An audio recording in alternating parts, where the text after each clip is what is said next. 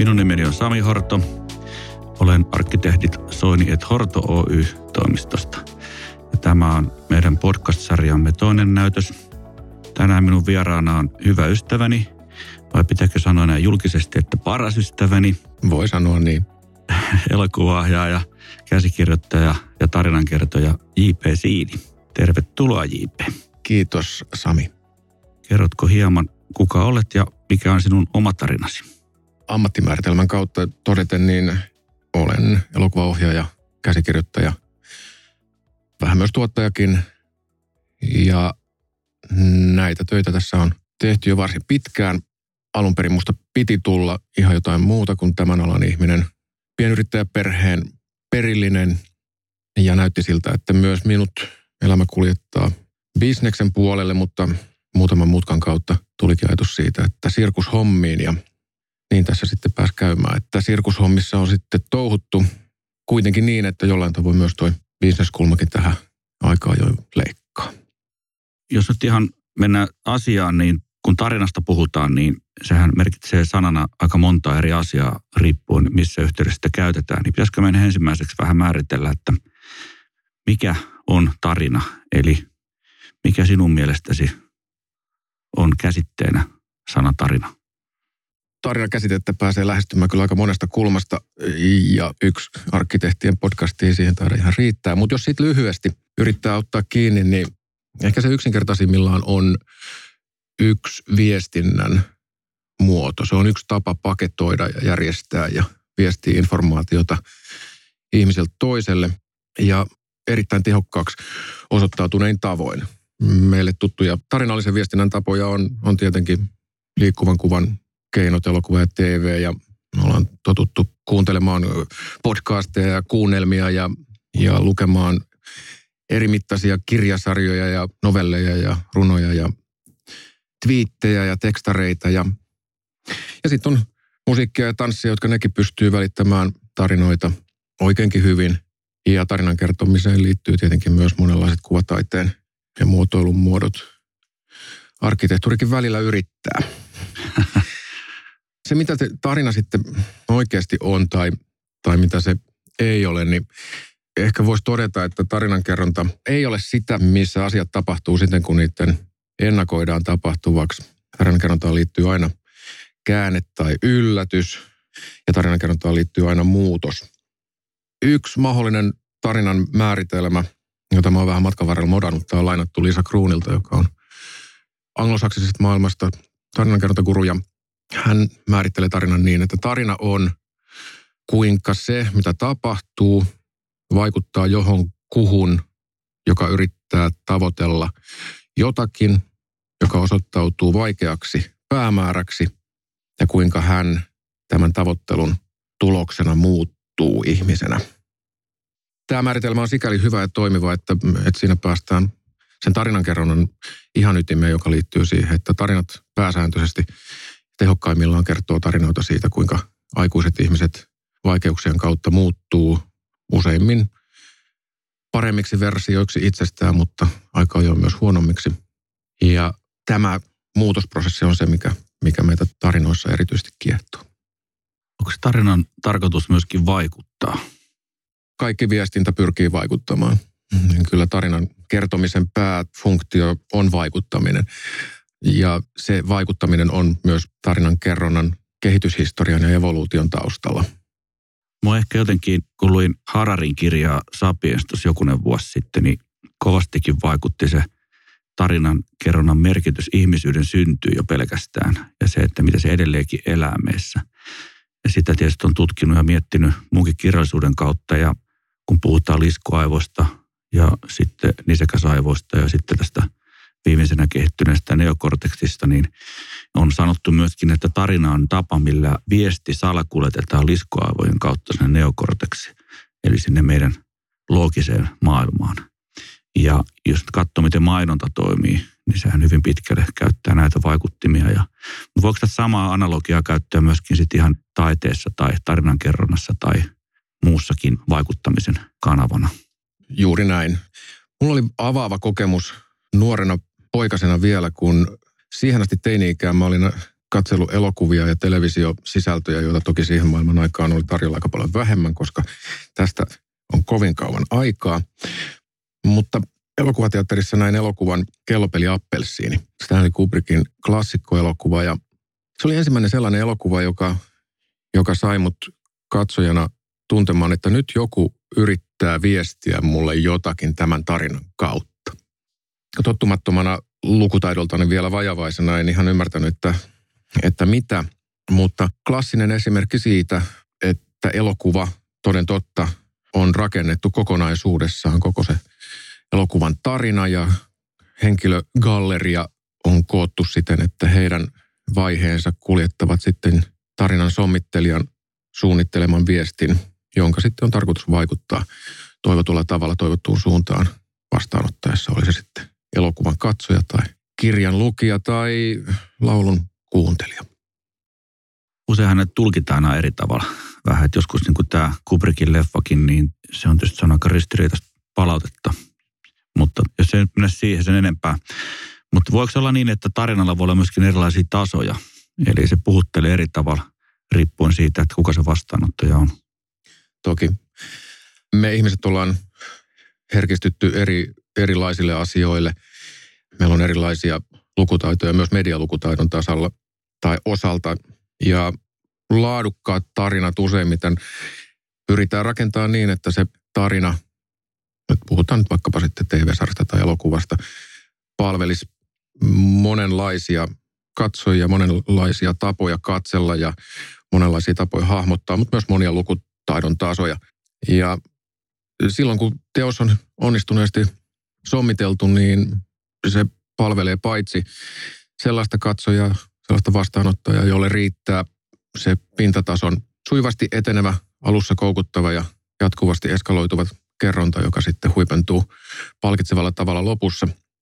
Sen pintatason seuraaminen voi tyydyttää täydellisesti osa ihmisistä ja ei välttämättä edes huomaa, että tarinalla olisi kerrottavana mitään muuta.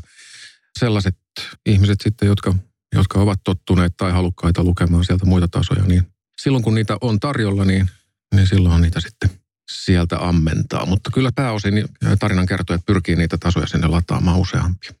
Joo, senhän huomaa hyvästä elokuvasta tai kirjasta, kun se lukee uudestaan tai katsoo uudestaan, niin sieltä löytyy aina uusia vivahteita, mitä ensimmäisellä kerralla tai toisella kerralla ei välttämättä aina huomaa. Ja yleensä juuri näin, että se, ne on syventäviä ne tasot, jotka sieltä uusilla katseluilla tai uusilla lukukerroilla purkautuu. Kyllä.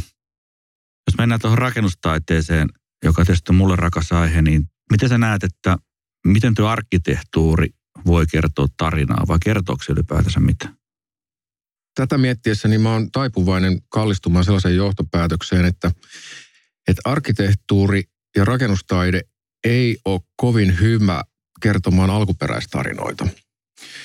Mutta sen sijaan arkkitehtuurilla on erittäin hyvät pelimerkit kaiuttaa olemassa olevia tarinoita. Vahvistaa, sävyttää, edelleen kertoa ja ehkä edelleen tulkita sellaista materiaalia, sellaista tarinamateriaalia, joka on jo synnytetty ja jonka ihmiset, sen arkkitehtuurin tai rakennustaiteen käyttäjät jo ennalta tuntevat. Ja jos näin on, jos tarina on tuttu ja tunnettu, niin silloin, silloin arkkitehtuurin jossain määrin abstrakti, niin kuin vääjäämättä abstrakti ominaislaatun tavoittaa ymmärrettävyyttä ja kiinnostavalla tavalla. Että jos ajatellaan, että jos olisi niin, että elettäisiin maassa, jossa esimerkiksi Kalevala olisi kovin tarkasti kansalaisten kesken tunnettu, niin, niin kalevalaisen perinteen päälle suunniteltu ja rakennettu vaikkapa nyt rakennuskokonaisuus, niin toimisi tarinankerronnan välineenä varmasti komeastikin. Sitä kutsutaan kansallisromantiikaksi. Mä haluaisin antaa sulle tämän paikan. Kiitos, kiitos. Goethehän on sanonut, että arkkitehtuuri on jäätynyttä musiikkia. Joku on väittänyt, että arkkitehtuuri on runoutta, tai että se on kieli, joka pitää osata, jotta sitä ymmärtää sitä tarinaa, jonka se kertoo. Siinä suhteessa se menee tarinankerronnan tasolle. Se sanoit tuossa äsken, että se on huono tarinankerronnan väline, tai tämmöisen alkuperäistarinoiden kerronnan väline. Silloin kun arkkitehtuuri liittyy aikaansa, niin kuin se useimmiten liittyy, Eli kun osaa lukea sitä kieltä, niin silloin hyvin pitkälle pystyy määrittelemään, että minä aikana se on tehty ja mitkä arvot ja yhteiskunnalliset asiat on ollut voimakkaita tai rakennustekniikat tai joku muu arvo. puhuttiin äsken tuosta kansallisromantiikasta. Sehän näkyy rakennuskannassa hyvin vahvasti erilaisina kalevalaisina ja luontoaiheina myöskin julkisivuissa sekä tietenkin sisätiloissa ja kalusteissa. Sitten jos taas mennään kirkkoarkkitehtuuriin, sehän tietysti kertoo omaa tarinaansa siitä Jumalan mahdista ja niin edelleen. Niin siis kaiuttaa isoa tarinaa, joka Joo. on olemassa. Mutta mikä sen arkkitehtuurin alkuvoima niissä sitten on? Onko se enemmänkin niin kuin näyttämö ihmisille, jotka tekee niitä asioita? Vai kertooko se itsessään jotakin storia? Niin Sami laittoi tuossa nyt aikamoisen patukan, en tiedä minne.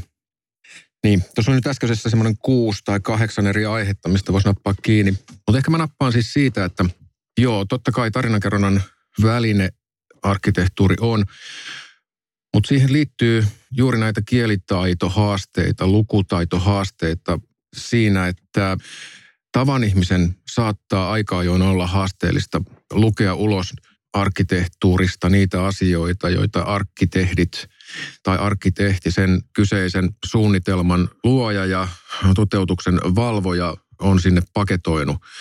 Tämä haastaa, haastaa tietyllä tavalla sitä tarinankerronnan kykyä, joka sillä taiteenlajilla on. Hieman ehkä samaan, samaan sukuisesti, jos rohkenisin väittää, että, että samalla tavalla kuin baletti tai opera saattaa olla vaikeasti tai työläästi aukeavia sellaisille ihmisille, jotka eivät ole siihen kieleen ja siihen taiteenlajiin perehtyneitä, niin vähän samansukusta haastetta sulla ja sun kollegoilla on tarinankerronnan suhteen. Joo, siitä oli ihan samaa mieltä. Nythän meillä on ollut pitkää vallalla täällä Suomessa ja maailmassa tällä modernismi. No viimeiset sata vuotta, joka sitten leimaa tätä arkkitehtuuria siitä, että minkä näköistä ympäristöä me tänne rakennetaan. Ja modernismihan kuuluu ajatus jonkunlaisesta paratiisin rakentamista maan päälle teknologian avulla. Tällainen koneromantiikka kuuluu se estetiikkaa ja kaikki sellainen, joka niin kuin jossain määrin uhmaa luonnonvoimia. Eli jos nyt ajatellaan rakentamista meidänkin oloissa, niin, niin kaikki järjen mukaan tämä pitäisi rakentaa harjakatto, missä on räystäät, korkeat sokkelit ja suhteellisen pienet ikkunat. Mutta me nyt rakennetaan modernismin avulla valkoista rapattua seinää, joka ei kestä säätä ja ei ole räystäitä ja ei millään sokkeleitakaan ja ikkunat maahan asti ja niin edelleen. Ja me pidetään sitä rationaalisena toimintana. Ja tähän modernismiin kun se liittyy tiettyyn aikaan tai ihanteeseen, niin, niin siihen kuuluu joku tällainen ideologinen sisäänrakennettu tapa tai oppi, joka on ehkä koulussa opittu tai jostakin muusta paikasta omaksuttu. Tämä on niin se oikea tapa, miten näitä pitää tehdä. Ja siinä on omat haasteensa monessa paikassa. Me oltiin sunkaan joulukuussa siellä Southamptonissa, Etelä-Englannissa, mikä oli hyvin pittoreski ympäristöä. Ja jos siihen ympäristöön laittaisi yhden modernin rakennuksen sekaan, niin se ympäristö on pilalla. Ja kyllä se pisti mut ainakin miettimään siellä ympäristössä sitä, että ollaanko me liian yksilmäisiä tämän rakentamisen suhteen, että miksi meillä on yksi ideologia, mitä me noudatetaan, että miksi me voi olla niin useampia samanaikaisia polkuja. Että tuommoisessa ympäristössä, missä jokainen teknologinen härveli, mikä sinne tuodaan, ihan alkaen niin kuin puhelinpylvästä, niin rikkoo sen idyllin. Niin se ei ollut siinä ympäristössä oikein. Mutta Suomessa tätä tehdään aika surutta. Menee katsomaan näitä kirkonkyliä, miten ne on pilattu modernilla rakennuksilla, niin siinä on vähän niin kuin kielioppi pilalla. Sanotaan näin, että monta muuta siinä on väärä murre vähintä. Se, se on, joo, vähintään väärä murre. Tämä linkkaa mun ajattelussa jossain määrin siihen kysymykseen, että kenelle arkkitehtuuri näitä tarinoitaan rakentaa ja kelle se niitä kertoo. Tässä mun omassa liikkuvan kuvan maailmassani, niin on eletty munkin uran aikana sellaista ajanjaksoa, jossa tuntuu, että kovin monelle tekijälle, tarinankertojalle oli tärkeämpää palvella sitä omaa lähintä kollegasidosryhmää tai kriitikkoja ja tehdä sellaisia tarinoita, joita siinä kontekstissa arvostetaan ja, ja hyvänä pidetään. Ja vähemmän miettiä sitä, että miten sitten sellaiset ihmiset, joilla, joilla lukutaito ja tarinan tarve perustuu vähän muihin asioihin, niin välillä tuntuu, että arkkitehtuurissa on sitä samaa pyrkimystä palvella sitä omaa lähintä tärkeäksi koettua viiteryhmää. Ja toisaalta sieltä myös paistaa mahdollisena motiivina se, että, että on itse tarkoitus erottua ja olla erilainen, olla sillä tavoin originaali, että, että ainakaan ei voi syyttää, etteikö olisi. Ja tämmöiset asiat näyttäytyy juuri siis siinä suomalaisena versiona siitä, mitä nähtiin siellä eteläisessä Englannissa, jossa yhtenäisyyttä pyrittiin huolellisesti säilyttämään sen sijaan, että vaikkapa nyt helsinkiläisessä, etelä-helsinkiläisessä maisemassa, niin vanhan taloriviin väen vängälläkin uudisrakennus pungetaan niin, että se varmuudella on kuin tikku silmässä sitä taloriviä katsellessa. Joo, tämä on mielenkiintoinen kysymys tämä, että missä määrin niitä replikoita voisi tehdä. Sanotaan, että esimerkiksi vaikka kämpin rakennushan on vanhan rakennuksen replika. Sehän on tehty niin kuin vanha rakennus uudestaan. Suomessa aika, aika niin kuin harvinaista. Sitä on jonkun verran Euroopassa harrastettu, ja tota, mutta jotenkin tuntuu, että Suomessa sitä vaan niin kuin, se on ideologisesti väärin. Tai ylipäätään se vanhan näköisen tekeminen tai vanhan tyylin kierrättäminen. Mulla ei tuohon ole selkeää vastausta, mikä on oikea tai mikä väärin. En Eikä tätä, siihen olekaan oikein Ei siihen välttämättä olekaan.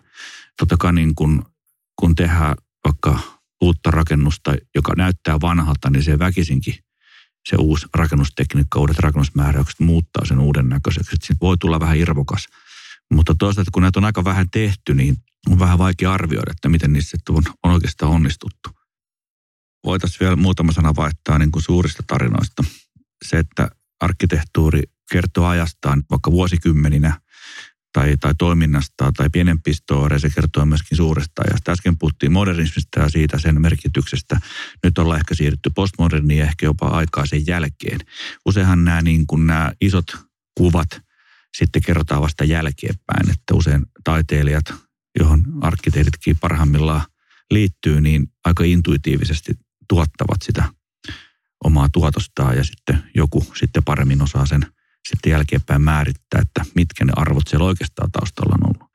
Nähdäänkö me jotain tässä ajassa sellaista, mikä olisi suuren tarinan kuvaa? No, nähdään. Se, että mikä se tai mitkä ne uudet suuret tarinat on, niin ne, ne toivottavasti on jo hyvässä vauhdissa tarinankertojien pöydällä, mutta, mutta ne liittyy siihen, että meidän aika – tai sanotaan se tarve niihin uusiin suuriin tarinoihin, ei yhteen, mutta useisiin, lukuisiin, liittyy siihen, että ihmiskunta on kaikessa kyvykkyydessään ja ajanut itsensä aika hankalaan tilanteeseen. Ja sen tilanteen ratkominen on nyt sitten, se on ikään kuin se seuraavien suurtarinoiden vaikuttamisen päämäärä. En mä sano, että me ollaan niin emme ole, mutta ne tavat ja keinot ja tapa ajatella, tapa toteuttaa asioita, niin ne tavat, joilla tähän asti on toimittu, niin on tuottanut sit nyt nähtävää jälkeä. Ja kun nyt alkaa näyttää siltä, että tällä tavoin toimiminen ei ole viisasta enää jatkossa, niin se, mitä meidän pitäisi pystyä löytämään, on varmaankin sellainen tai sellaisia uusia ajatuskoosteita, kenties juuri tarinoita, jotka sais meidät toimii yhdessä samaan suuntaan ja tehokkaasti, jotta saadaan paitsi korjattua niitä asioita, jotka ovat menneet vituralleen tässä yli ajan, niin, niin myös ratkaistuu siten, että tästä eteenpäin ajat muuttuvat paremmiksi ja mahdollisimman monelle, mieluummin kaikille. Joo, mä ehkä jotenkin tunnistan tässä ajassa semmoisen niin kuin suuren muutoksen niin kuin omassa työssäni, että jos aikaisemmin puhuttiin, että oli tämä kauneus, kestävyys, käyttökelpoisuus, nämä perusprinsiipit, millä rakennuksia rakennetaan, niin mm. tähän on tullut ihan uusi leijeri. Eli tällainen vastuullisuus tai eettisyys, joka pitää ottaa huomioon kaikessa rakentamisessa. Ja paljon tästä vastuullisuudesta tietysti puhutaan nyt, jos on aika muodikasta, mutta se mikä nyt käytännössä tarkoittaa, niin, niin rakentaminen ja tämä kiinteistöjen ylläpitäminen, sehän kuluttaa valtavan määrän luonnonvaroja ja energiaa tällä hetkellä. Muun muassa betonin tekeminen on, on hyvin hyvin haastava ympäristömielessä. Ja tähänhän pitäisi löytyä sitten ratkaisuja. Eli arkkitehtuurin pitäisi löytää tapoja ja, ja materiaaleja, jotka sitten vastaisivat tähän tarpeeseen. Eli, eli tämä rakentamisen pitäisi muuttua huomattavasti ympäristöystävällisemmäksi. Onko näköpiirissä muita kuin puu tämmöisinä materiaaleina, jotka toteuttaisivat tuota tehtävää oikein mainiosti? No Mulla nyt ei oikeastaan tiedossa tällä hetkellä muita, mitkä olisi ihan täysin päinvastaisia hiilijalanjäljen osalta, kun puu. Puu sitten sitoo sitä hiiltä 100 tai 200 vuotta, mikä sen rakennuksen käyttöikä on, ja vapautuu sitten taas. Betoni vastaavasti sitten taas sen valmistaminen kuluttaa valtavan määrän energiaa ja on hiiliintensiivistä. Totta kai kaikki materiaalit varmasti kehittyy ja niiden kierrätettävyys on yksi asia, mikä on tosi tärkeä. Mutta jotenkin niin kuin näkisin, että meidän pitäisi asettaa ammattikunnalla tavoitteeksi jonkunlainen ekologinen jälleenrakentaminen ja vanhojen rakennusten muuttaminen maaseman energiaa säästäviksi ja energian tuotantomuodot pitäisi muuttua ympäristöystävälliseksi. Ja ei voi olla muuta kuin tavoitteena se, että jossakin lähitulevaisuudessa rakennukset ovat hiilineutraaleja ja tuottavat itse oman energiansa. Ja silloin kun aurinko paistaa tai tuulee, niin silloin se myöskin tuottaa energiaa verkkoon tai sitä säilytään tavalla tai toisella. Sehän väkisinkin tulee muuttaa meidän ympäristöt, mutta se meidän täytyisi niin haasteena ottaa. Ja jos nyt ajatellaan, mitä nyt tällä hetkellä jo tehdään, niin, ja miten se niin tarinaan liittyy, niin meidän täytyisi jotenkin manifestoida sitä aihetta tai sitä aatetta myöskin rakennuskannassa. Esimerkiksi meillä on yksi hanke tuossa Kelaniemessä, joka on tällainen tällä hetkellä maailman korkein, nähdäkseni maailman korkein puutoimistorakennus, jota suunnitellaan. Niin siinä on otettu tietenkin muotokielessä jo tämä huomioon niin, että se kunnioittaa sitä luontoa ja sen on luonnonmukaisia muotoja ja viherkattoa ja, ja myöskin sitten otettu aulaan tällainen teemaksi tällainen sisällä kasvava puu, joka sitten mm. valaistaa ja se tuodaan keskiöön. Eli se on Suomi elää puusta ja Suomi on metsäkansaa, niin tehdään siitä sitten tällainen niin kuin statement. Se, mikä yhdistää tulevaisuuden arkkitehtuuria ja rakennussuunnittelua ja tarinankerrontaa noin laajemminkin, on se, että äsken puhutulla tavalla, niin kyllä niin kuin jollain tavalla meidän pitää uudelleen hahmottaa meidän kuva ihmisestä ja meidän kuva maailmasta siitä, että millaisia me nyt oikeastaan ollaan, mikä tämä mesta on, missä me asutaan. Ja sen ajattelun uudelleen kehkeyttämisen tavoitteena, niin varmaankin siellä on joku sellainen pyrkimys siihen, että meidän pitäisi pystyä mallintaa uudella tavalla symbioottinen olemassaolo ihmisen ja muun luonnon suhteena. Ja se tarkoittaa sitten ekologista ja inhimillistä keskinäisriippuvuutta. Jos tällainen uusi kuva ihmisestä ja uusi kuva maailmasta, niin jos se kehkeytyy, niin kyllä mä suurella mielenkiinnolla odotan paitsi sitä, mitä se näyttäytyy tällä tarinankerronnan puolella, joka on mun elämäni, mutta kyllä mä myös odotan kovasti sitä, että millaista suunnittelua, rakentamisessa se sitten mukanaan tuo ja millaisia duuneja sinäkin Sami tuut tekemään? Joo. Alkuperäiseen aiheeseen siitä, että arkkitehtuuri saks, niin siihen voisi sanoa, että elokuvat tulee ja menee, mutta arkkitehtuuri kestää sata vuotta. Joo. Joskus jopa tuhat. Joo, näillä mennään. Kiitos Jipe. Ole hyvä.